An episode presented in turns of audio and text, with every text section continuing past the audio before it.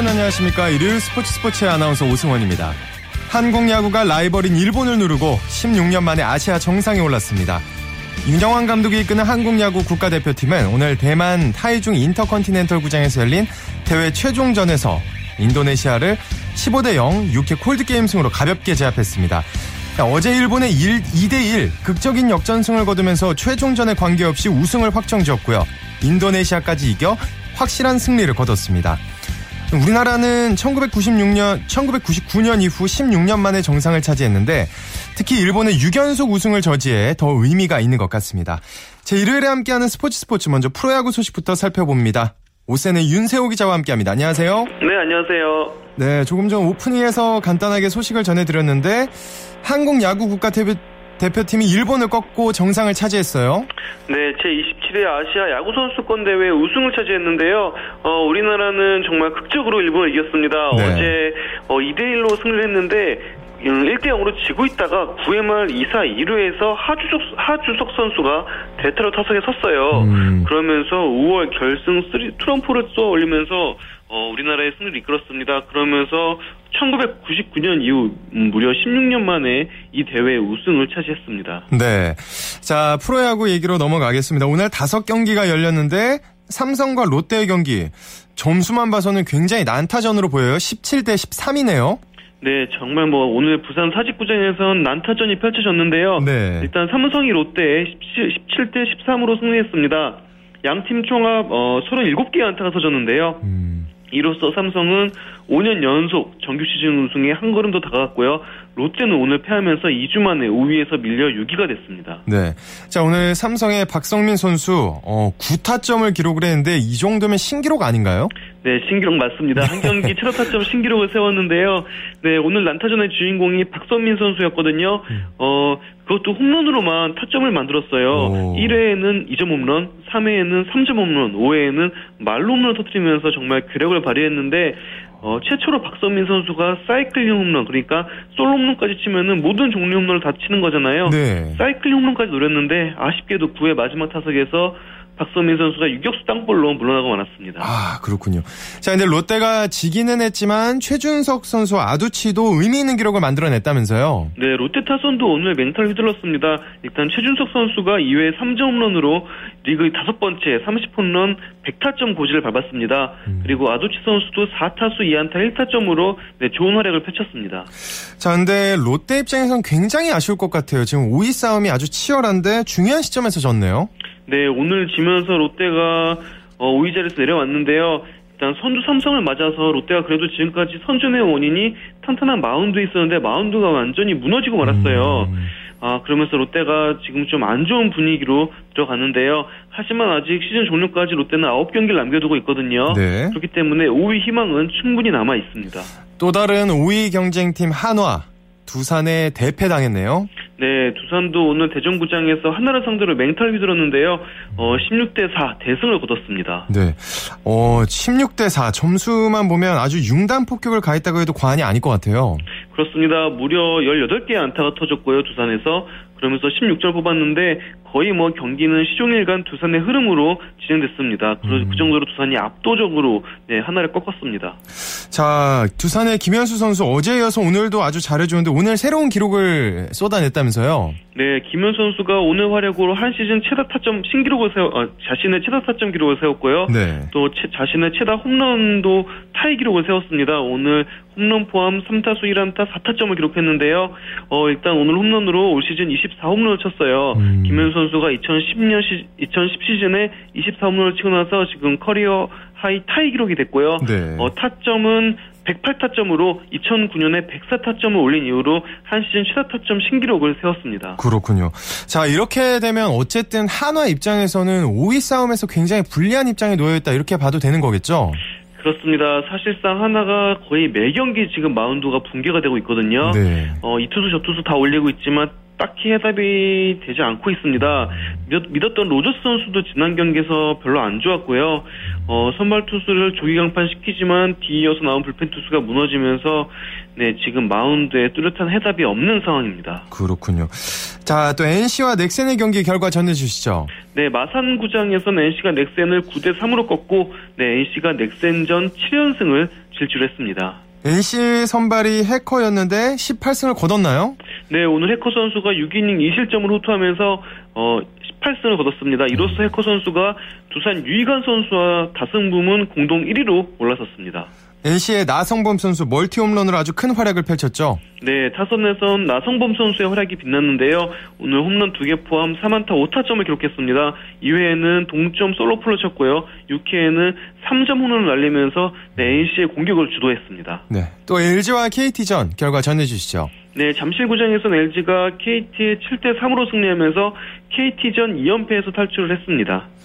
네, LG의 선발 투수가 오늘 루카스 선수의 평소에는 굉장히 다혈질적인 모습을 보여주는데 오늘은 좀 달랐다면서요? 네, 오늘은 일단 타선에서 2회까지 무려 6점을 뽑아줬어요. 그만큼 음. 루카스 선수가 좀 편한 마음으로 마운드에 설 수 있었는데요. 그래서 그런지 오늘은 볼넷도 많지 않았고요. 어, 마운드 위에서 감정 기복도 거의 없었습니다. 어, 비교적 냉정한 모습으로 호투를 펼치면서 시즌 9승을 거뒀습니다. 점수를 많이 올린 데에 대한 타석 쪽에서의 히어로는 누구를 꼽을 수가 있을까요? 음, 이진영 선수가 돋보였는데요. 네. 이진영 선수 뭐 원래 잘 치는 선수니까 타격에 관해서는 뭐 많은 사람들이 잘 친다고 알고 있는데 오늘은 이진영 선수의 다리도 빛났습니다. 음. 오늘 이진영 선수가 일단 이, 어, 2안타 2타점으로 활약을 했는데요. 그리고 1회에 박용택 선수가 더블 스틸에 성공을 했어요. 음. 이진영 선수가 3루, 박용택 선수가 1루에 있었는데 두 선수가 동시에 도루를 성공하면서 이진영 선수가 홈을 훔쳤거든요. 네. 어, LG가 어제 같은 경우에는 더블 스틸에 실패하면서 8회 마지막 찬스를 놓쳤었는데 오늘은 경기 초반부터 더블 스틸에 성공하면서 시종일관 흐름을 가져갈 수 있었습니다. 네. 또 다른 5위 후보 SK 어, 오늘 기아를 제압했습니다. 네, SK가 오늘 인천에서 기아를 9대 2로 꺾었는데요. 그러면서 3연승을 달리고 있습니다. 어, 갑자기 지금 SK가 치고 올라오면서 5위까지 올라섰는데요. 네. 어, SK가 원래 가을에 좀 강하잖아요. 음. 가을 DNA를 다시 발휘하고 있습니다. 야, 또 외국인 선수들이 오늘 아주 제 몫을 다 해줬다면서요? 네, 일단 선발 투수 세든 선수가 6이닝 2실점으로 호투를 했고요. 브라운 선수도 네 승부의 마침표를 사실상 찍는 세기타를 날렸습니다. 음. 어 사실 SK가 브라운 선수도 그렇고 세든 선수도 어 다시 돌아왔지만 초반에 활약이 별로 안 좋았거든요. 음. 그러면서 외국인 선수에 대한 고민이 좀 컸었는데 최근에는 외국인 선수들이 다 자기 몫을 해주고 있습니다. 네. 자 일단은 SK가 현재 5위가 됐습니다. 그러면 주요 팀 순위 정리 부탁드립니다. 네, 일단 가장 큰 변화는 역시 SK가 5위로 올라선 거고요. 6위 롯데가 하지만 SK와는 겨우 0.5경기 차이밖에 나지 않습니다. 네. 그리고 기아는 어, SK와 지금 1.5경기 차이가 나거든요. 음. 어, 기아가 7위고요. 8위 하나는 좀 차이가 많이 납니다. 지금 2.5경기 차이까지 벌어진 상태로 8위에 머무르고 있고 그 뒤로 LG, KT가 자리하고 있습니다. 어, 마지막 또 관전 포인트가 있다면 역시 1위 싸움인데요. 삼성과 NC의 경기 1위 삼성과 2위 NC의 경기 차이가 두 경기밖에 나지 않아요. 어. 그만큼 어, 시즌 막판까지 1위 경쟁 그리고 5위 경쟁이 치열하게 펼쳐질 것 같습니다. 네. 자 이번에는 해외에서 뛰고 있는 우리 선수들 소식 살펴보겠습니다. 메이저리그 텍사스의 추신수 선수 오늘 아주 화려한 플레이로 팀을 승리로 이끌었죠. 네, 최근 추신수 선수는 그냥 출루 machine이라고 하면 될 것 같아요. 네, 오늘은 또 무려 다섯 번이나 출루를 했거든요. 네. 안타 두 개를 치고 볼넷 두 개를 얻고 그리고 몸에 맞는 공 하나를 기록을 하면서 5출루 경기를 만들어냈습니다. 추진 선수가 다섯 번 출루, 한 경기 다섯 번 출루는 개인 통산 열 번째인데요. 아, 무엇보다 놀라운 거는 추인 선수의 9월 출루율이 무려 5할 7푼 1리예요. 예. 메이저리그 전체 1인데요. 추인 선수가 지금 모습은 정말 뭐 최전 성기의 모습과 비교해도 전혀 떨어지지 않습니다. 추신수 선수 또한 가을 DNA가 있는 게 아닌가 한번 생각을 해봅니다. 자 오늘 소식 여기까지 듣겠습니다. 고맙습니다. 네 감사합니다. 네, 지금까지 프로야구 소식을 비롯한 국내외 야구 소식 오센의 윤세호 기자와 함께했습니다. 자 이어서 프로농구 소식 살펴보겠습니다. 월간 점프볼의 손대범 기자와 함께합니다. 안녕하세요. 네, 안녕하세요. 네, 오늘 세 경기가 열렸는데 전자랜드가 삼성을 꺾었네요. 네, 그렇습니다. 네, 전자랜드가 구단 역사상 처음으로 개막 후 4연승을 달리게 됐는데요. 네. 아, 오늘 인천 삼산체육관에서 열린 삼성전에서 72대 57로 승리를 거뒀습니다. 음. 아, 전반만 해도 삼성이 약간 열세였는데요. 하지만 3쿼터 들어 정효근과 박성진의 활약으로 기세를 끌어올리면서 점수차를 벌렸습니다. 또 여기에 스미스의 활약이 더 곁들여지면서 승기를 잡을 수 있었는데요. 반대로 삼성은 전반을 참 잘 치렀는데 이 3쿼터에 고질적인 득점 정체 현상이 나왔습니다. 약 4분 가까이 득점을 올리지 못하고 네. 실책도 쏟아지면서 주저앉고 말았습니다. 그렇군요. 자, 전자랜드는 스미스 선수가 오늘 공격을 이끌었다고요? 네, 오늘 이 스미스 선수 이 전자랜드에 최적화된 외국 선수가 아니냐 그런 평가가 나올 음. 정도로 뛰어난 활약을 보이고 있는데요. 24득점에 9, 리바운드 어시스트 4개를 기록하면서 어, 지난 시즌 외국 최고의 외국 선수였던 리카르도 라틀리프와의 기싸움에서 판정승을 거뒀습니다. 어, 개인 공격력도 뛰어나지만 동료를 살리는데 일가견이 있는 선수인데요. 음. 오늘 점수차를 벌려야 될 때 또 추격을 해야 될 때마다 이 스미스 선수의 이름을 볼 수가 있었습니다. 정효근 선수의 활약도 아주 좋았죠. 네, 그렇죠. 2년차 들어서 더 성숙된 플레이를 보이고 있는 정효근 선수인데요. 어, 이 선수가 운동 능력을 앞세운 수비가 참 좋은 선수인데 네. 오늘은 공격에서도 잘해줬습니다. 후반에만 14득점을 집중시키는 등 16득점, 리바운드 9개, 스틸 3개를 기록했습니다. 네, 모비스가 연장 2차전까지 가는 접전 그때 KGC를 꺾었네요. 네, 이 경기 정말 손에 땀을 쥐게 하는 그런 네. 접전이었습니다. 아, 모비스가 인삼공사에게 99대 97로 승리를 거뒀습니다. 음. 예, 올 시즌 첫 연장전 경기였고 또 그것도 2차 연장까지 갔는데요. 명승부 끝에 모비스가 첫 홈 경기 승리까지 갖게 됐습니다. 음. 어, 상당히 팽팽한 경기였지만 이 어느 한 팀도 또 주도권을 잡지 못했던 그런 경기였습니다. 어, 3쿼터 들어 인상공사가 시점 차로 달아나면서 좀 승기를 잡는 듯 했는데 결국 모비스에게 추격을 허용하면서 연장전까지 갔고요. 어, 연장전에서는 라이온 선수와 그리고 함지훈 선수가 맹활약을 펼치면서 어, 결국 승기를 가져왔습니다. 그렇군요. 함지훈 선수가 오늘 또 하나의 기록을 세웠다고요? 네, 오늘 개인 통산 3,800득점을 돌파했습니다. 어, KBL 역대 42번째 기록인데요. 어, 이 기록과 함께 오늘 함지훈 선수의 트리플 더블 기록 달성 여부가 많은 관심을 모았었는데 어, 함지훈 선수 아쉽게도 리바운드 한 개가 부족해서 아... 어, 생애 첫 기록은 다음으로 미루게 됐습니다. 네. 하지만 기록 자체는 훌륭했는데요. 19득점에 리바운드 9개, 어시스트 10개를 기록했습니다. 네, 라이언스 선수도 작년에 이어서 계속 좋은 모습을 보여주고 있네요. 네, 그렇습니다. 이 팀의 완전히 녹아든 모습을 보여주고 있습니다. 음. 어, 비록 약간 실수가 있긴 했었지만 역시 팀의 주득점원답게 이 연장전 승부처마다 이 팀의 득점을 책임졌습니다. 2차 연장전에 팀 마지막 득점까지 올려줬는데요. 오늘 26득점에 9리바운드로 활약을 했습니다. 네. 어, 연장전에서 이 선수의 활약이 아주 돋보였다고 들었습니다. 모비스의 전준범 선수 위력을 발휘했다고요? 그렇습니다. 1차 연장전에서 아주 눈에 띄는 활약을 보여줬습니다. 음. 이 오늘 9득점을 기록했는데 이 연장전에서만 6득점을 몰아넣었습니다. 특히 3점슛 한 방이 이 팀 분위기를 끌어오는데 큰 역할을 했고요. 어, 사실 이 선수가 득점만큼이나 실수가 좀 잦은 선수여서 그렇죠. 이 관심을 좀 많이 모으고 있는 선수인데 아, 오늘은 좀 칭찬을 받을 만한 그런 모습을 많이 보여줬습니다. 네, 아주 꾸준히 계속 보여줬으면 좋겠습니다. 자, 또 오리온스는 KT를 꺾고 5연승을 거뒀네요. 그렇습니다. 문태종 선수와 에런 에인즈 선수가 합작한 오리온스가 어, KT를 86대 73으로 꺾고 5연승을 달렸습니다. 어, 무패 행진 중인데요. 어, 문태종 선수는 25득점, 헤인즈 선수가 18득점을 기록했습니다. 어, 오리온스는 처음부터 KT에게 크게 앞서가면서 승기를 잡았는데요. 반면에 주중 경기에서 첫 승을 거뒀던 KT는 어, 내심 2연승에 도전해봤지만 음. 1쿼터부터 잦은 실책을 기록하면서 이 오리온스의 색깔에 좀 완전히 밀리고 말았습니다.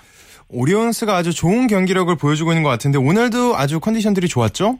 네, 그렇죠. 공격이 상당히 안정적이에요. 음. 어, 선수들이 서로의 장점을 좀 꿰뚫고 있다고 봐도 과언이 아닐 정도로 어, 패스가 잘 돌면서 개개인의 장점을 끌어내고 있습니다. 어, 오리온은 아직 이승현 선수가 가세하지 않은 상황입니다. 음. 이승현 선수가 국가대표팀에서 돌아올 경우에는 좀더 완벽한 공수 조직력을 보일 것으로 기대되고 있습니다. 예. 아, 또 문태종과 헤인즈 선수 칭찬 안 할 수가 없네요.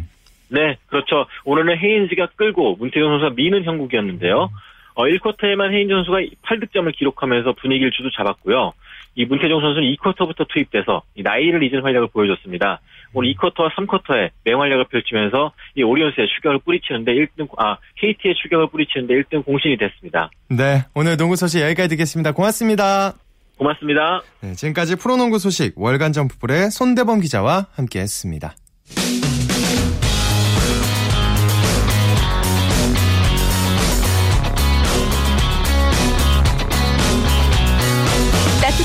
비판이 있습니다. 냉철한 분석이 있습니다. 스포츠 스포츠 이어서 국내외 축구 소식 살펴봅니다. 오늘 중앙일보의 박민 기자와 함께합니다. 안녕하세요. 네, 안녕하세요. 네, 먼저 유럽 축구 소식부터 살펴볼게요. 잉글랜드 프리미어리그 손흥민 선수와 이청용 선수가 오늘 코리안 더비를 치를 수도 있다고 하는데 출전 명단은 어떻게 됐나요? 네, 잉글랜드 프리미어리그 토트넘과 크리스탈 팰리스가 조금 전 9시 30분부터 그 영국 런던에서 6라운드를 치르고 있는데요. 네. 어, 토트넘 손흥민은 그 선발 명단에 이름을 올려서 그 오른쪽 공격수로 나섰고요. 크리스탈 팰리스 미드필더 이청용 선수는 그 교체 명단에 포함됐습니다. 어. 그 이청용 선수가 그 교체 그 교체 출전해가지고 그 시즌 첫 프리미어리그 Korean derby가 펼쳐질지 그 팬들의 관심이 모아지고 있습니다. 네, 라디오가 끝나는 대로 어, 우리 스포츠 팬 여러분들 한번 시청해 주셨으면 좋겠습니다. 특히 또 손흥민 선수가 주중에 유로파리그에서 두 골이나 몰아쳤는데 별명이 생겼다고 들었습니다. 네, 그 손흥민 선수가 이틀 전에 그 아제르바이잔의 카라바우와 유로파리그 경기에서 그 3분 사이에 두 골을 몰아쳤는데요. 네. 그 영국 언론들이 손흥민의 성인 손에 그 햇살을 뜻하는 선샤인을 합쳐서 손샤인스라는 별명을 붙여줬는데요. 그 손흥민 선수가 햇살처럼 빛났다는 의미고요. 아... 그 사실 그 토트넘 연고지 영국 런던이 궂은 날씨로 악명 높은데요. 손흥민 선수가 토트넘 팬들에게 그 햇살 같은 존재가 되어가고 있습니다. 야 계속 이어졌으면 좋겠습니다. 자, 근데 손흥민 선수 홍보물 표지 모델까지 됐다면서요? 네, 그 토트넘 구단이 홈 경기마다 팬들에게 홍보물을 나눠주는데요. 그 손흥민 선수가 오늘 경기 표지 모델로 발탁됐습니다. 음. 그만큼 그 토트넘이 손흥민에게 거는 기대와 그 애정이 크다는 걸 엿볼 수 있는 대목이고요. 그 손흥민 선수가 그 오늘 기대에 부응해서 두 경기 연속 골 터뜨릴지 기대됩니다. 네, 또 잉글랜드 스완지 시티에서 뛰고 있는 기성용 선수 교체 출전했네요. 네, 스완지시티 미드필더 기성용 선수가 에버턴과 6라운드에 후반 16분에 교체 출전했는데요. 기성용 선수는 중원에서 그 공수에서 기여하면서 그 0대0 무승부에 힘을 보탰습니다. 음, 기성용 선수가 딸을 갖게 됐다고 들었습니다. 네, 그 기성용 선수 아내인 한혜진 씨가 네. 지난 13일에 서울에서 그 건강한 딸을 낳았고요. 음. 어, 기성용 선수는 지난 13일 와퍼드전을 마치고 뭐 구단의 배려로 한국에 잠시 들려서 딸과 아내를 보고 돌아갔고요. 기성용 선수는 오늘 현지 통신원과 인터뷰에서 딸 시온이가 태어나서 정말 행복하고 그 아이를 위해서 더 책임감 있게 경기에 임하겠다고 다짐했습니다. 네. 자, 또 독일 아우크스부르크의 한국인 삼총사는 오늘 밤 경기를 앞두고 있죠. 네, 독일 분데스리가 아우크스부르크가 새벽 0시 30분에 하노버와 분데스리가 5라운드를 치르는데요. 그 아우크스부르크 미드필더 구자철 선수와 공격수 지동원 선수는 선발 출전을 노리고요. 중앙 수비 홍정호 선수는 부상 여파로 그 출전이 불투명합니다. 어. 그 아우크스부르크가 올 시즌 리그에서 1무 3패에 그치고 있는데 그 오늘 첫 승에 도전합니다. 그렇군요. 자 오늘 국내 프로축구 K리그 클래식 한 경기만 열렸는데 전북이 선두 질주를 이어가고 있습니다. 네 그렇습니다. 그 전북이 오늘 네, 아, 지금 연결 상태가 좀 불량해서 전화 연결이 지금 잘 안 되고 있는데요. 전화 연결이 다시 되는 대로 바로 소식 이어서 전해드리도록 하겠고요. 그 전에 스포츠 단신 잠깐 전해드리도록 하겠습니다. 어, 다시 한번 죄송하다는 말씀 드리면서 잠시만 기다려주셨으면 좋겠습니다. 네, 코리아 오픈 배드민턴 슈퍼 시리즈에서 이용대 유연성 조가 남자 복식 정상에 올랐습니다. 세계 랭킹 1위인 이용대 유연성 조는 서울 송파구 올림픽공원에서 열린 남자 복식 결승에서 김기정 김사랑 조를 2대 0으로 이겼습니다. 자, 이렇게 말씀드리는 찰나에 다시 연결이 됐습니다. 박민 기자 나와주세요. 아, 네, 예, 전화 연결이 좀 안 됐습니다. 죄송합니다. 이럴 때가 많더라고요, 요즘. 네, 다시 소식 전해주시죠. 네, 그 전북이 오늘 K리그 클래식 31라운드에서 대전을 3대1로 완파했는데요. 전북 이동국 선수가 전반 5분에 선제골을 터뜨렸고 2대1로 앞선 후반 12분에 세기골까지 도왔습니다. 음. 어, 전북이 20승 5무 6패 승점 65점을 기록하면서 2위 수원과 승점 차를 11점으로 벌었습니다. 네, 사실 이번 주말 경기에서 이기긴 했지만 주중에 아시아 챔피언스리그 8강에서 떨어졌잖아요. 그래서 좀 분위기가 안 좋지 않을까 걱정이 좀 됐거든요. 네, 맞습니다. 전북이 지난 16일에 일본 감바 오사카와 아시아 챔피언스 리그 8강 2차전에서 종료 직전에 골을 내줘서 탈락의 고배를 마셨는데요. 음. 어, 베테랑 36살 이동국 선수가 그 주장으로서 팀을 잘 도, 다독이면서 음. 오늘 승리를 이끌었고요. 이동국 선수는 경기 후에 그 내가 의지를 보여주면 선수들이 따라올 것이라고 생각했다고 소감을 밝혔습니다. 네. 어, 이동국 선수가 팀도 잘 다독이고 있는데 사실 아이도 굉장히 잘 보더라고요. 요즘 슈퍼맨이 돌아왔다에 출연해서 대박이 아빠로 큰 사랑을 받고 있잖아요. 네, 맞습니다. 그 이동국 선수가 겹쌍둥이 딸과 아들을 포함해서 그 오남매 아빠고요. 요즘 KBS 슈퍼맨이 돌아왔다에 출연하면서 그 큰 사랑을 받고 있습니다. 음. 그 이동국 선수가 지난주 서울전에 골을 터트린 뒤에 슈퍼맨이 하늘을 나는 포즈로 슈퍼맨 세레머니를 펼쳤고요. 아. 이동국 선수가 그 오늘은 그 개인 통산 178호 골을 터뜨리면서 K리그 슈퍼맨다운 활약을 이어갔습니다. 네. 자, 또 K리그 클래식 상위 스플릿행 마지막 노선인 6위 경쟁이 아주 치열하죠?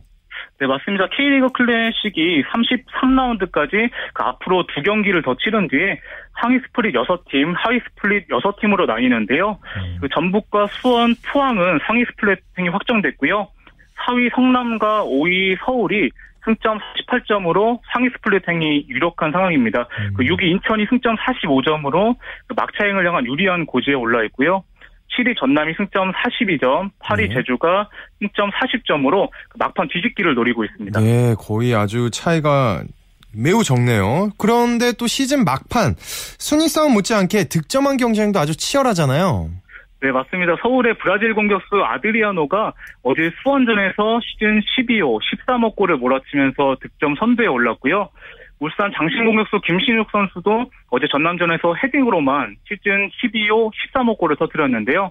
그 아드리아노 선수와 13골로 동률이지만 출전 경기 수가 그 많아서 득점 2위입니다. 네. 성남 공격수 황의조 선수도 어제 정주전에서 12호 골을 넣으면서 그 맹추격 중입니다. 네.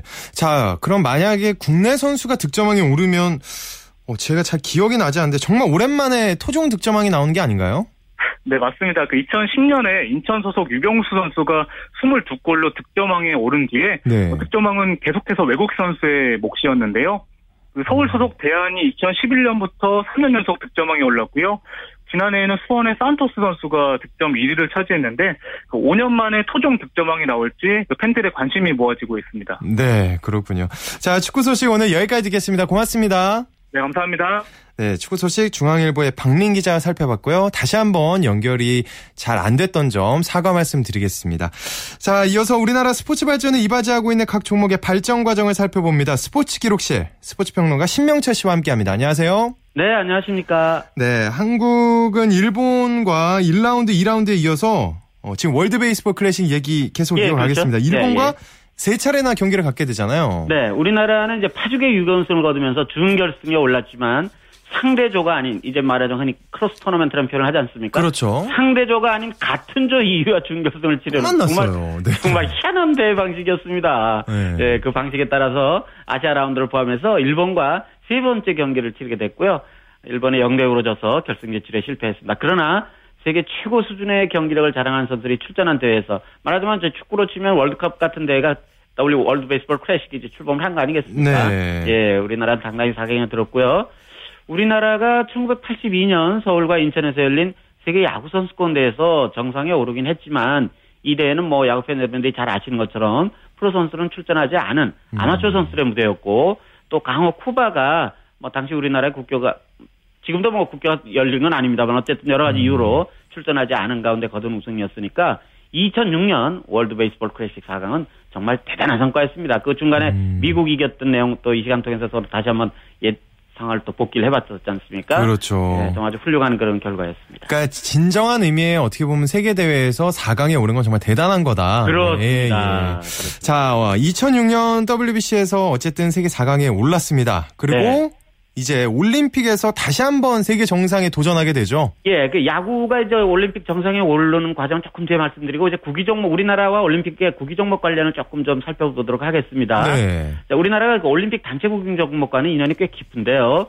태극기를 앞세우고 우리가 처음으로 출전한 1948년 제14회 런던 올림픽에 당시 그 선수단 구성 문제로 굉장히 그 해방 사실 실질적으로 런던 올림픽은 우리가 대한민국 정부가 정식으로 수립되기 전에 열렸던 대회 아닙니까? 음. 예, 그래서 뭐 미 군정 하에서 선수단 규모를 뭐 이렇게 어느 정도 조정하는 문제 굉장히 좀 복잡한 문제가 있었음에도 불구하고 축구와 농구가 출전을 했어요. 음. 예, 그리고 1970년 몬트리올 올림픽에서 여자 배구가 동메달을 차지해서 단체 구기 종목으로는 처음으로 메달을 획득을 했고요. 그리고 1980년은 로스앤젤레스 올림픽에서는 여자 농구와 여자 핸드볼이 또 은메달 을 차지했지 않습니까? 네. 예, 그리고 1988년 서울 올림픽에서 금메달을 획득한 여자 핸드볼 정말 대단합니다. 이후 2004년 아테네 올림픽까지요. 다섯 차례 올림픽에서 금메달 두 개, 은메달 두 개, 동메달 한 개. 출전하는 모든 데에서 메달을 차지하는 정말 놀라운 결과였거든요. 네. 예, 이런 그 우리나라와 올림픽 단체 국기 종목과의 인연을 바탕으로 해서 우리나라 야구가 어떻게 올림픽 정상에 서게 되는지를 계속해서 이제 얘기를 나누도록 하겠습니다. 자, 그러면 그 일환으로 2008년 베이징 대회 2000년 시드니 대회 이후 8년 만에 올림픽 무대에 나서게 되는 거잖아요. 그렇습니다. 우리나라는 2007년 12월 대만 타이중에서 열린 아시아 선수권대회에서 일본에 3대 4로 져서 올림픽 치킨 티켓을 얻지는 못했습니다. 네. 예, 그래서 이듬해인 2008년 5월 역시 타이중에서 벌어진 세계 예선이 있었어요. 그때 캐나다, 대만과 함께 본선행 막차에 올랐습니다. 보통 이제 뭐 스포츠계에서는 이런 속설이 있지 않습니까? 예선에서 좀 고전한 팀은 본선에선 잘한다. 음. 뭐 이런 속설들이 있는데 아무튼 이 세계 예선이 있었던 거는 한국으로서는 정말 큰 행운이었습니다. 만약에 세계 예선이 없었으면 우린 2008년 베이징 올림픽 금메달은 꿈도 꾸지 못할 일이었고요. 왜냐하면 그 이전 올림픽 야구 종목에서는요. 세계 예선이 없었습니다. 어... 마침 이 2008년 베이징 올림픽 때 세계 예선이 있었던 거였거든요. 이게 마치 모든 게 우리가 이제 우승을 하기를 예정돼 있던 것처럼. 뭐 생각해 보면 네. 거꾸로 이제 거슬러 올라가면 마치 잘 짜여진 각본처럼. 그러니까요. 예, 이게 진행된 것이 아닌가 하는 그런 생각을 하게 됩니다. 네. 네. 자, 미국 얘기를 나누기 전에 미국 얘기는 시간 관계상 다음 주에 해야 될 것 같고요. 네, 그렇게 하도록 네, 심혜철 의원님 오늘 고생 많으셨습니다. 고맙습니다. 네, 네, 고맙습니다. 네, 지금까지 스포츠 기록실 스포츠 평론가 신명철 씨와 함께 했습니다. 쳤다 하면 홈런이고 슛 골이고 각본 없는 한편의 드라마 그것이 바로 그 것이 바로 손에 잡힌 우승 트로피. 목에 걸린 그 배달. 너와 내가 하나 되는 그것이 바로 그것이 바로 그것이 바로 꿈꾸던 스포츠 꿈꾸던 스포츠 꿈꾸던 스포츠. 하나 둘셋. 쭉 쭉 들어 쭉 들어 맨 뒤로 들어 뛰어 뛰어 와이샷! 잘했어! 어 스포츠를 만드는 사람들 시간입니다. 이혜리 리포터 자리했는데 오늘은 이게 뭔지 알 것 같아요. 네. 농구입니다, 확실히. 네, 맞습니다. 네. 네. 오늘 누구 만나고 오신 건가요? 네, 오늘은 우리나라에서 활동하고 있는 외국 선수들에게 꼭 필요한 존재인 분을 만나고 왔는데요. 바로 용병 선수들을 그림자처럼 따라다니는 통역사입니다. 네. 제가 만나고 온 구단은 여자 프로농구팀 우리은행 한새 통역사 유미애 씨인데요. 이 각 구단에서는 한국어가 서툰 용병 선수들을 위해서 통역사가 함께 다니면서 뭐 감 독과 코칭 스태프 또 선수들과 이렇게 대화를 이어갈 수 있도록 도움을 주고 있습니다. 유미애 씨 만나보시죠. 저는 한 4년 전에 2012, 13 시즌부터 시작을 했어요. 그래서 뭐 계기로는 원래 농구를 되게 좋아했었기 때문에 한 번쯤은 되게 일하고 싶은 분야였고 여자 프로농구 같은 경우에는요 외국인 선수들이 시즌만 딱 들어와서 있다가 다음 시즌에 들어오고 이렇게 번갈아 가면서 들어온 거고요. 저희 팀, 그러니까 6개월 동안에 이제 외국인 용병 선수들이 한국에 들어와 있을 때 게임뿐만 아니라 다른 뭐 생활하는 면에서부터 한국에서 뭐 먹는 거, 자는 거, 생활하는 거, 운동할 때 필요한 거, 그다음에 게임할 때 통역하는 것까지 해서 거의 뭐 개인 매니저라 다름 없을 정도로 그렇게 일을 하고 있고요. 개인 매니저가 아니라 엄마 같은데. 네. 그래서 외국 선수들이 네. 엄마라고 부른다고 아. 합니다. 그리고 이 유미애 통역사는요, 코트 밖에서도 선수들의 적응을 돕지만 특히나 경기 중일 때 선수들에게 한시도 눈을 떼지 못하는데요. 음. 1분 작전 타임이 굉장히 중요하잖아요. 그렇죠. 근데 이 유미애 통역사는 처음에 통역할 때 이 1분이라는 시간이 너무 짧아서 어려움이 많았다고 합니다. 얘기 들어보시죠. 저도 이제 첫회 때는 제가 처음으로 통역을 할 때는 정말 떨렸거든요. 틀리면 어떡하지? 내가 잘못 얘기해가지고 뭐 왼쪽으로 가야 되는데 오른쪽으로 가야 되는 거 아닌가 싶어서 되게 막 긴장도 많이 하고 했는데 어느 정도 되니까 이제 그 1분이라는 시간이 좀 길더라고요. 생각해 봤더니 그러니까 좀 여유롭게 작전 지시도 하고 전달도 하고 그렇게 하는 것 같아요. 그래서 패턴 위주라서 정신 없을 때는 좀 힘들긴 하지만 대부분의 상황에서는 미리 연습했던 거기 때문에 좀 괜찮은 것 같아요. 아, 정말 맞는 말인 게 말 한마디만 잘못하면 완전히 작전이 꼬일 수도 있는 그쵸. 그런 상황인데. 네. 근데 항상 제가 통역사들을 보면서 궁금했던 게 네. 과연 다 전달하는 걸까요? 네, 네 제가 네, 의미가 있습니다. 아실 거예요. 네, 네. 제가 물어봤는데요. 네. 이 통역사가 어떻게 말하냐에 따라서 선수가 기분이 좀 상할 수가 그렇죠. 있고 또 외국인 선수가 감독의 지시를 좀 이해를 못하게 되면 서로가 오해를 할 수 있거든요. 음. 그래서 이 유미의 통역사는 이야기를 전달할 때는 단어 선택을 조리 있게 하는 게 이 유미의 통역사의 노하우라고 합니다. 그렇군요.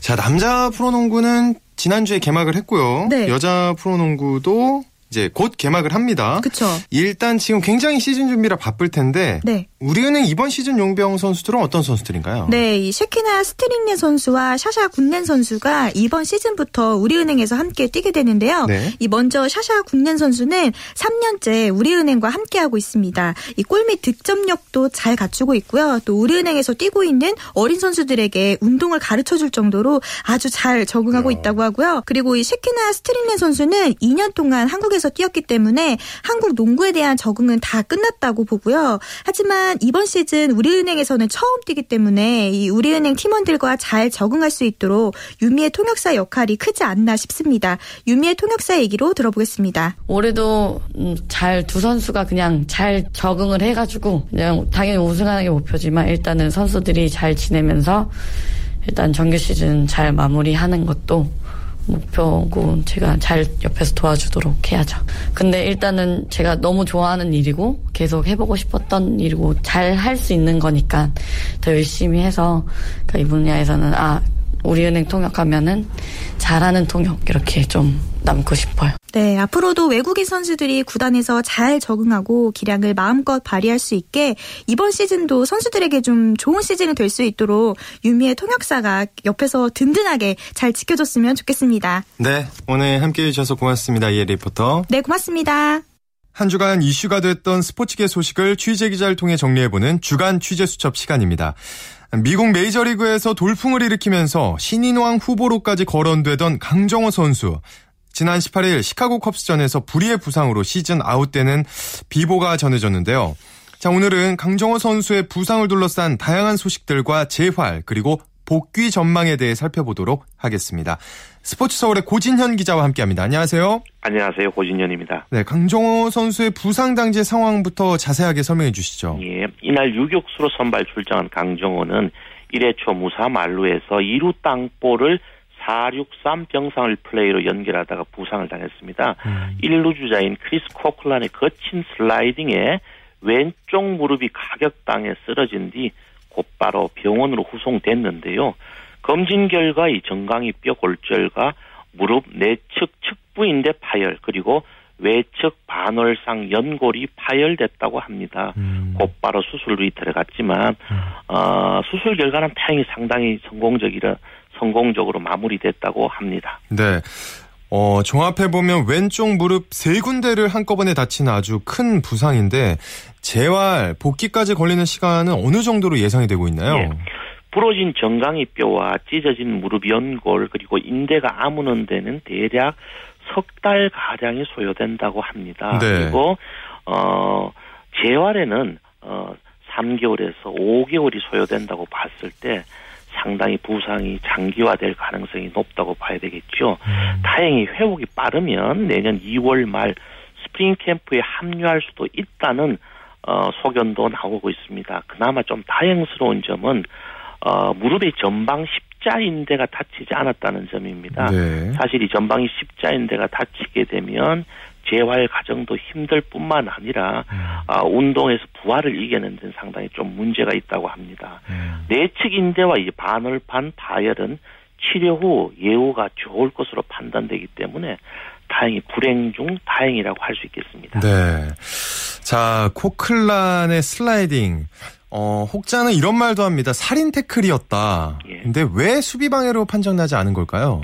느린 화면에 잡힌 코클란의 슬라이딩은 보게 되면 분명 발이 지면에서 상당히 떨어져 있어 높았다는 걸 그렇죠. 남들 모든 네. 사람들이 볼 수가 있습니다. 그러나 슬라이딩이 분명 강종호의 송구를 방해는 했지만 왼손이 2루 베이스를 짚었다는 사실은 룰이 허용하는 범위에서는 합법적인 행위로 간주되고 있습니다. 즉, 3피트 라인에서 크게 벗어나지 않았다고 판단됐기 때문에 수비 방해로 판정을 내리지 않은 것 같습니다. 음, 뭐 심판의 판정은 그렇게 생각이 될 수 있다 하더라도 어쨌든 그 코클란 선수 예전에도 이런 문제를 일으켰다고 들었습니다. 맞습니까? 예, 그렇습니다.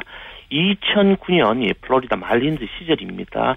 이때 이제 템파베이 레이와의 템파베이와 경기에서 일본 선수지요. 우리 이아무라 아키노리 선수에게 똑같은 상황에서도 무리한 어. 태클을 시도해서 무릎 부상을 입혔습니다. 그 당시에 이제 어 우리 어, 아키노리 선수는 전방 십자인대가 파열이 되었거든요. 음. 결국 이제 이 선수가 전임맨을 하다가 1년 뒤에 다시 일본으로 복귀하게 된 데는 바로 이 코클란의 그 살인 태클이 큰 영향을 미친 것 같습니다. 네. 중요한 건 이제 동일한 사태가 반복됐다는 것은 반드시 어, 이유가 있고 문제가 있다는 생각입니다. 비록 승부의 세계이지만 우리 동료 선수들로서의 한솥밥을 먹는 어떤 동료식이 있어야 한다는 지적이 높습니다. 음, 저는 아주 개인적인 의견이지만 네. 이런 플레이를 왜 메이저리그 사무국이 허용을 하는지 잘 이해가 안 가거든요. 예. 사실은 이런 부분에서 바로 문화적인 차이가 상당히 있는 것 같습니다. 음. 우리 특히 메이저리그에서 아이시아 선수의 내야수들이 순환을 많이 당했는데요. 네. 우리 얘기 아까 얘기 들었던 아키노리 선수뿐만 아니라 어 그 다음에 이제 어, 니시오카 선수도 이제 주자의 슬라이딩 때문에 왼쪽 정강이 뼈가 부러진 적이 있고 우리 리틀 마스이라는 선수가 이제 어 뉴욕 매츠 시즌에서 똑같은 부상을 당했습니다. 바로 음. 이 아시아 내야수 선수들은 특히 유격수가 병살 플레이를 연결할 때는 어 상대 선수들이 항상 동료 의식을 갖고 상당히 그 거친 태클보다는 어, 수비할 수 있는 공간을 열어주는 경우가 상당히 많았거든요. 네. 이런 문화에 익숙해진 선수들이 메이저리그에서 치열한 승부 세계에서 태클을 과감하게 들어오는 선수들의 어, 차여서 깊은 부상을 상당히 많이 있습니다. 특히 이제 이런 플레이는 우리가 유격수가 463 병살을 연결할 때 스텝이 네 가지가 있습니다. 그 중에서 가장 지금 아시아 선수들이 문제가 보이고 있는 이런 케이스 jumping throw를 해야 되는데 음. 이 jumping throw를 지금 하는 방법을 상당히 훈련 과정에서 연습을 하지 않는 것 같습니다. 네. 앞으로 이런 부분들은 우리 아시아 선수들이 음. 메이저리그에서 연착륙하기 위해서는 음. 내야수들은 반드시 연습해야 될 것 같습니다. 네. 어, 이번에 강정호 사건을 계기로 해서 메이저리그 사무국에서 좀 룰 개정에 대한 논의가 나올 수도 있다는 말을 들었는데 어쨌든 잘 해결이 됐으면 좋겠습니다. 오늘 여기까지 듣겠습니다. 고맙습니다. 고맙습니다. 네, 지금까지 고진현의 취재 수첩 스포츠 서울의 고진현 기자와 함께 했습니다. 네, 저희가 오늘 준비한 소식 여기까지입니다. 내일은 9시 30분부터 스포츠 스포츠 들으실 수 있고요. 이광용 아나운서가 찾아옵니다. 저는 오승원이었습니다. 스포츠 스포츠.